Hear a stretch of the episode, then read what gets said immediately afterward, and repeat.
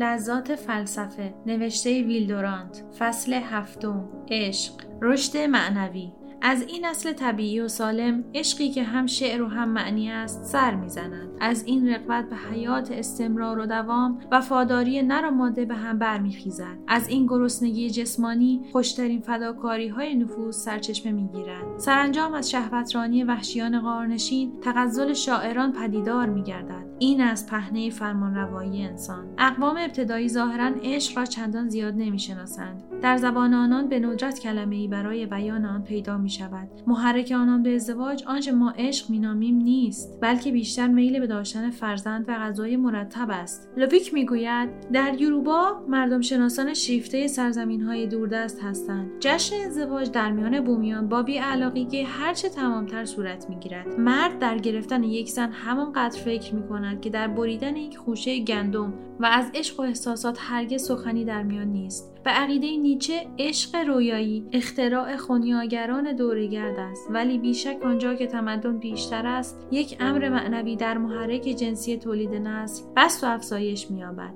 یونانیان شعر عاشقانه را گرچه در راه غیر طبیعی آن باشد می شناختند. داستانهای هزار یک شب نشان می دهد که سرودهای عاشقانه از قرون وسطا جلوتر بود. ولی ترغیب افت و پاکدامنی از طرف کلیسا که زن را به علت دور از دسترس بودن جذابیت بخشید مایه نزاج غزل عاشقانه گردید. حتی لاروشفوکو نویسنده نیشه زن بزرگ می‌گوید چنین عشقی برای روح عاشق مانند جان برای بدن است. دوموسه می‌گوید تمام مردان دروغگو و مکار و گذافگو و درو و ستیزجو هستند و همه زنان خودپسند و ظاهرساز و خیانتکارند. ولی در جهان فقط یک چیز مقدس و عالی وجود دارد و آن آمیزش این دو موجود ناقص است. و نیچه در بتچکنی معلوف خود کمی تخفیف داده و به ستایش و تمجید عشق می‌پردازد و می‌گوید تا کنون بی آلایشتر از این سخنی نشنیدم در عشق راستین این روح است که بدن را فرا می‌گیرد. این استحاله میل جسمانی را به عشق معنوی چگونه توجیه کنیم؟ چه موجب می شود که این گرسنگی حیوانی چنان صفا و لطف بپذیرد که استراب جسمانی به رقت روحی بدل شود؟ آیا رشد تمدن است که به علت به تأخیر انداختن ازدواج موجب می شود تا امیال جسمانی برآورده نشود؟ و به درون نگری و تخیل سوق داده شود و محبوب را در لباس رنگارنگی از تخیلات امیال نابرآورده جلوگر سازد. آنچه به جوییم و نیابیم عزیز و گرانبها میگردد. زیبایی یک شی چنان که خواهیم دید بستگی به قدرت میل به آن شی دارد. میلی که با ارضا و اقناع ضعیف می شود و با من و جلوگیری قوی می گردد از این رو روحانیت عشق در جوانی افراد و در اوج یک تمدن بیشتر است. زیرا در اینجاست که عشق به حد علای خود می رسد و قید و بند جسم را به شعر و غزل می. حال اصل و منشأ عشق هرچه باشد. می خواهیم رشد روحی آن را مطالعه کنیم. عشق غالبا با مهربانی خاص دختر به پدر و پسر به مادر آغاز می گردد. بعد بدل می شود به اخلاص پرشورتری به آنکه سنش در حدود سن عاشق باشد. در هر کلاسی اطفالی پیدا می شوند که عاشق معلمان جنس مخالف می گردند. گوته داستانی ساخته است که خود او در آن به زنی آموزگار دل باخته بود زیرا او را فرزند خود خطاب کرده بود. در این عشقهای زودگذر آرایشگری خیال به اوج خود می رسد. قدرت تصور با رشد جسمانی تحریک می شود و تخیلات لطیف چنان روی می آورد که انسان می خواهد هر امر محبوب و مساعد را در صندوق مقدس خیال بگذارد و حقایق را با جامعه تصورات بیاراید. در اینجا عامل جسمانی به هیچ وجه محسوس نیست. گوته می‌گوید نخستین گرایش های عشق در یک جوان بیالایش در جهت معنوی و روحانی سیر می. پس از آن بیدرنگ آن عشق لطیف اسیری فرا می رسد که ما در انگلیسی به غلط آن را عشق می نامیم. یعنی عشقهای نخستین. اینکه گفتیم این نامگذاری غلط است مقصود آن نیست. حتی یک آن هم از زیبایی ساده و آرام این حیوان ظریف بکاهیم. این عشق معمولا نهانی است و به زبان نمیآید. و حتی هدایای کوچکی که در این دوره ارسال میگردد بینام و نشان میماند. در این مرحله دختران از پسران گستاخترند و گرچه بعضی از این گستاخی ها به ظاهر در سالهای هوشیاری کمتر میگردد دختران بالاخره چیرگی بیشتری در فن عشق به دست میآورند. در این مرحله پسران خجولند ولی دختران بر خود بر اوضاع مسلطند. گاهی پسر از راه خود دور می شود تا دختری را که دوست دارد نبیند. ساعات درازی در شبهای تار و روزهای بلند در تنهایی به سر می‌برد و به حرکات ناپسندی که به خیال خود در حضور معشوق از او سر زده است میاندیشد. این حساسیت بعضی از پسران را که در تحت کفالت مادر بزرگ شدهاند ممکن است چنان مقید سازد که تا آخر عمر عذب بمانند. در بعضی دیگر از پسران حس خودنمایی قوی است. و اگر دختر دلخواهشان در مسابقات حاضر باشد جان خود را برای به دست آوردن جایزه و تقدیم آن به معشوقه خود به خطر میاندازند. در میدانهای ورزش و مسابقه جوانان همان جنگ خونین حیوانات نر را برای به دست آوردن ماده عرضه می‌دارند. جوانان در مبارزات اقتصادی دوره عقل و پختگی نیز برای جلب نظر زنان زیبا و به دست آوردن تبسم‌های خوشایندشان بر هم سبقت می‌جویند. عشق دنیا را بدین ترتیب میچرخاند. پس از این تجلیات نخستین که بیدرنگ پس از فرارسیدن بلوغ ظاهر می شود عشق از مراحل مختلفی میگذرد. این مراحل اگر موقت و ناپایدار باشد عادی است. و اگر مستمر و دائمی باشد غیر عادی. انحراف نوعی بازگشت به نیاکان است. انسان بعضی از صور قدیمی رفتار خود را اصلاح می کند و از آن می گذرد. موجود زنده سالم از میان این اوضاع مشکوک مانند دانته از میان دوزخ می گذرد. این اوضاع را می آزماید و در نتیجه عمیقتر می گردد و پس از آن به عشق عادی کامل قدم می نهد. حال روزهای جفتجویی فرا می رسد که خوشترین دوران زندگی انسان است. جفتجویی زیاد در انتظار ایام بلوغ نمی ماند. نیمی از بازی های دوران کودکی بازی های عشقی است و حتی یک دختر پنج ساله می تواند با مهارت اشوهگری کند جفتجویی در خدمت مقاصد حیات است عشق به کمال بهتر و برتری برمیانگیزد و به انتخاب اسلح که بالا برنده تدریجی کیفیت حیات است فرصت می‌دهد آداب جفتجویی در بزرگسالان عبارت است از حمله برای تصرف در مردان و عقب نشینی برای دلبری و فریبندگی در زنان. البته در بعضی جاها استثناهایی نیز دیده می شود. در گینه جدید دختران به دنبال پسران می‌روند و سیلی از هدایا به سوی آنان میفرستند اما این عادت پسندیده هنوز در میان ما راه نیفتاده است. گاهی هم زنی مانند آن مردی مانند تنه را با پیشبینی دنبال می کند و او را به دام می افکند. چنین موردی لاقل در یکی از آثار برنارد شاو دیده می شود چون مرد طبعا جنگی و حیوان شکاری است. عملش مثبت و تهاجمی است. زن برای مرد همچون جایزه است که باید آن را برو باید و مالک شود. جفتجویی جنگ و پیکار است و ازدواج تصاحب و اقتدار. استانلی هال می‌گوید بعضی از ملخها چنان سخت میجنگند که می‌توان بر سر آنها مانند خروس مسابقه شرط بندی کرد. بسیاری از ماهیان نر در فصل جفتگیری و در مواضع تخم گذاری تا حد مرگ می جنگند و دندان ماهی آزاد نر تیز می گردد و با دندان ماهی ماده فرق اساسی پیدا می کند. به هنگام بهار سوسمار نری که نجنگد به سختی پیدا می شود. بسیاری از پرندگان در بهار جنگی می شوند و در جنگ چنگال و بال و پر به کار می برند. فصل پیکار آنها فصل معاشقه آنها نیز هست این پیکار در انسان بدل به رقابت های اقتصادی می گردد. ما بیشتر با چک بانک می جنگیم تا با دندان. چنگال های ما پشت سر ادب و تواضع بازرگانی نهفته است. جنگ زنان عاقل از طریق گریز و شمرویی است. شمرویی نوعی عقب نشینی مدبرانه است که از ترس و پاکی میزاید و با لطف و زرنگی گسترش مییابد. شرمگینی خاص نوع انسان نیست و شباهت آشکاری دارد به کراهت حیوان ماده از جفت شدن در غیر فصل جفتجویی یا خارج از حد معتاد آن.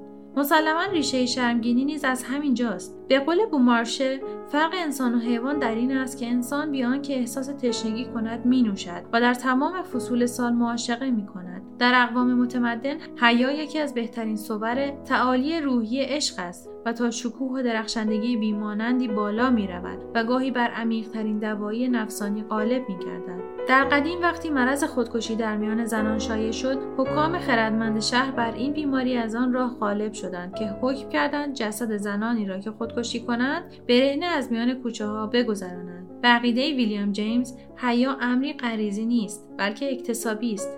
زنان دریافتند که دست و دلبازی مایه تعن و تحقیر است و این امر را به دختران خود یاد دادند. دیدرو خیلی عقبتر می‌رود و آن را ناشی از رشک و غیرت مردان می‌داند و می‌گوید که حس تملک مردان را وادار کرد که حیا را بر زنان تحمیل کنند. در بعضی از قبایل فقط زنان شوهردار لباس میپوشند و شوهران آنها که از نویسنده کتاب جزیره پنگوان عاقلترند خیال می‌کنند که این عمل به حفظ حق مالکیت آنان کمک می‌کند. هنگامی که در زناشویی اسارت و تملک از میان رفت و به شکل تجارت درآمد و پدران و مادران دیدند که حیا و شرم قیمت دخترانشان را بالا می‌برد از راه فضیلت و تقوا عفت و حیا را تشویق کردند. حیا از این چشمه های گوناگون میزاید و یکی از لطیفترین دلفریب های زنان میگردد. زنان بیشرم جز در لحظاتی زودگذر برای مردان جذاب نیستند. خودداری از انبساط و امساک در بذل و بخشش بهترین سلاح برای شکار مردان است. اگر اعضای نهانی انسان را در معرض عام تشریح می کردند توجه ما به آن جلب می شد ولی رقبات ما به ندرت تحریک می گردید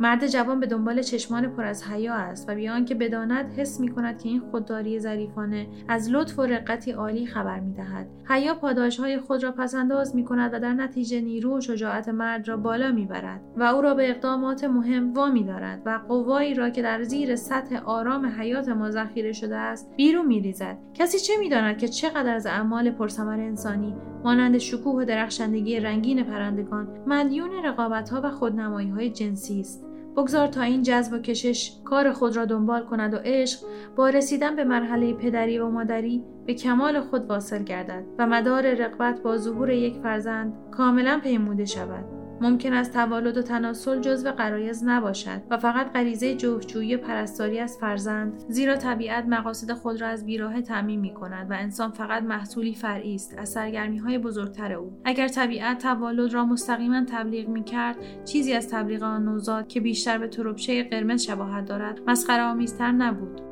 فریاد زدن های زاوها و ناله نوزادان در بیمارستان ها چیز جالب توجهی نیست. ولی ببین که طبیعت با چه مهارت شیطانی درد مادر را با نشعه مخدری تسکین میبخشد و پدر چگونه کورکورانه مخارج عظیمی را متقبل می شود مخارجی که شاید مخارجی که برگردن کسانی است که جرأت می کنند به ادامه حیات نوع ما که شاید هم بی است کمک کنند. پس از آنکه بچه به دنیا آمد عشق پدر و مادر تجدید می گردد ولی این عشق به طور عجیبی با آن شعله گرم کننده پیشین فرق دارد. در حقیقت در این روزهای عجیب که فرزند به دنیا می آید آن شعله فروزان سابق تا کمترین حد خود پایین می آید و به نظر می رسد که کودک مقداری از محبتی را که مایه وحدت موقتی پدر و مادر بود برای خودش برداشته است. مادر زمینه فداکاری تازه‌ای پیدا کرده است و می‌خواهد در این وضع پدر را فراموش کند و اگر نوزاد دختر باشد پدر می‌خواهد تغزلی را که در آغاز برای زنش میسرود به او منتقل سازد ولی این تغییرات موقت سرانجام لطف خود را از دست می‌دهند و از نو زنجیره های تازه‌ای برای پیوستن آن دو ساخته می شود. اکنون وقت آن فرا می رسد که ازدواج در آمیزش دو روح تکمیل گردد. زیرا در سالهای بچه داری آزمایش ها و حوادث فراوانی سر می رسد و خوشی و ناخوشی و لذت و رنج و آلام جسمانی و روحی به دنبال هم می آیند. بیماری به نیروی لرزنده خیال عمق و استحکام می بخشد و عشق به هنگام پیری زندگی جدیدی می آورد. نقشه هایی که به در مادر با هم طرح می کنند و میآزمایند و پیروزی هایی که با آن نایل می آیند و مصائبی که گرفتار آن می گردند به منزله ملاتی است که دو روح را به هم پیوند می دهد تا آنجا که حتی به آمیزش دو شخصیت منتهی می گردد و حتی چهره ها هم به هم شبیه می شوند بیداری آنها در کنار گهواره فرزندان و مشاهده رشد آنان و سرانجام تسلیم کردن فرزند با بیمیلی به یک عشق جوانتر همه به وحدت آن دو منجر می گردد. وقتی خانه ای که زمانی با صدای خنده کودکان پر بود فقط با خاطره خاموش آنان مسکون می شود عشق از نو همچون موجود تسلی دهنده ای برکت خود را به این دوستان کهن نازل می کند عشق به کمال خود نمی رسد مگر آنگاه که با حضور گرم و دلنشین خود تنهایی پیری و نزدیکی مرگ را ملایم و مطبوع سازد. کسانی که عشق را تنها میل و رغبت می دانند فقط به ریشه و ظاهر آن می نگرند روح عشق حتی هنگامی که اثری از جسم به جا نمانده باشد باقی خواهد بود. در این ایام آخر عمر که دلهای پیر از نو با هم میآمیزند شکفتگی معنوی جسم گرسنه به کمال خود می‌رسد. این است دایره عشق. نظر دیگری به این دایره بیافکنیم. آمیزش سلول های پروتوزوای حقیر میل شدید حیوانی شهوت ناپخته و خام وحشیان نگاه های نرم و لطیف جوانان.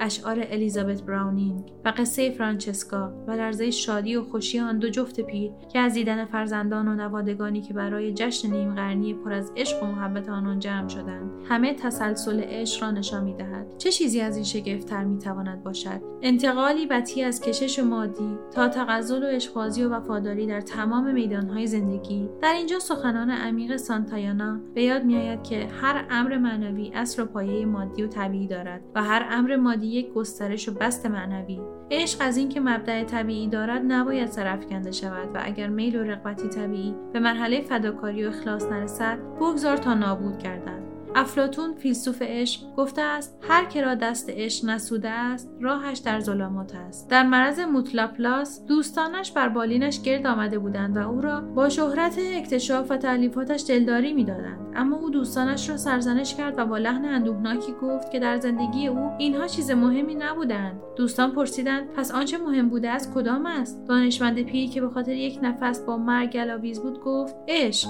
همه باید بمیرند و تنها چیزی که مرگ را میراند عشق است. عشق از روی گورستان ها میجهد و با تولد و تناسل بر گودال مرگ پل میبندد. آنجا که انسان مرارت از دست دادن خیالات شیرین را حس می کند عشق بسی کوتاه دیده می شود ولی در دورنمای مردمی جاودان می نماید و بالاخره قسمتی از ما را از انحطاط نجات می دهد و زندگی ما را در نیرو و جوانی کودکان ما تجدید می کند ثروت خستگی آور است و عقل و حکمت نور ضعیف سردی است. اما عشق است که با دلداری خارج از حد بیان دلها را گرم می کند این گرمی در عاشقی بیشتر از معشوقی است.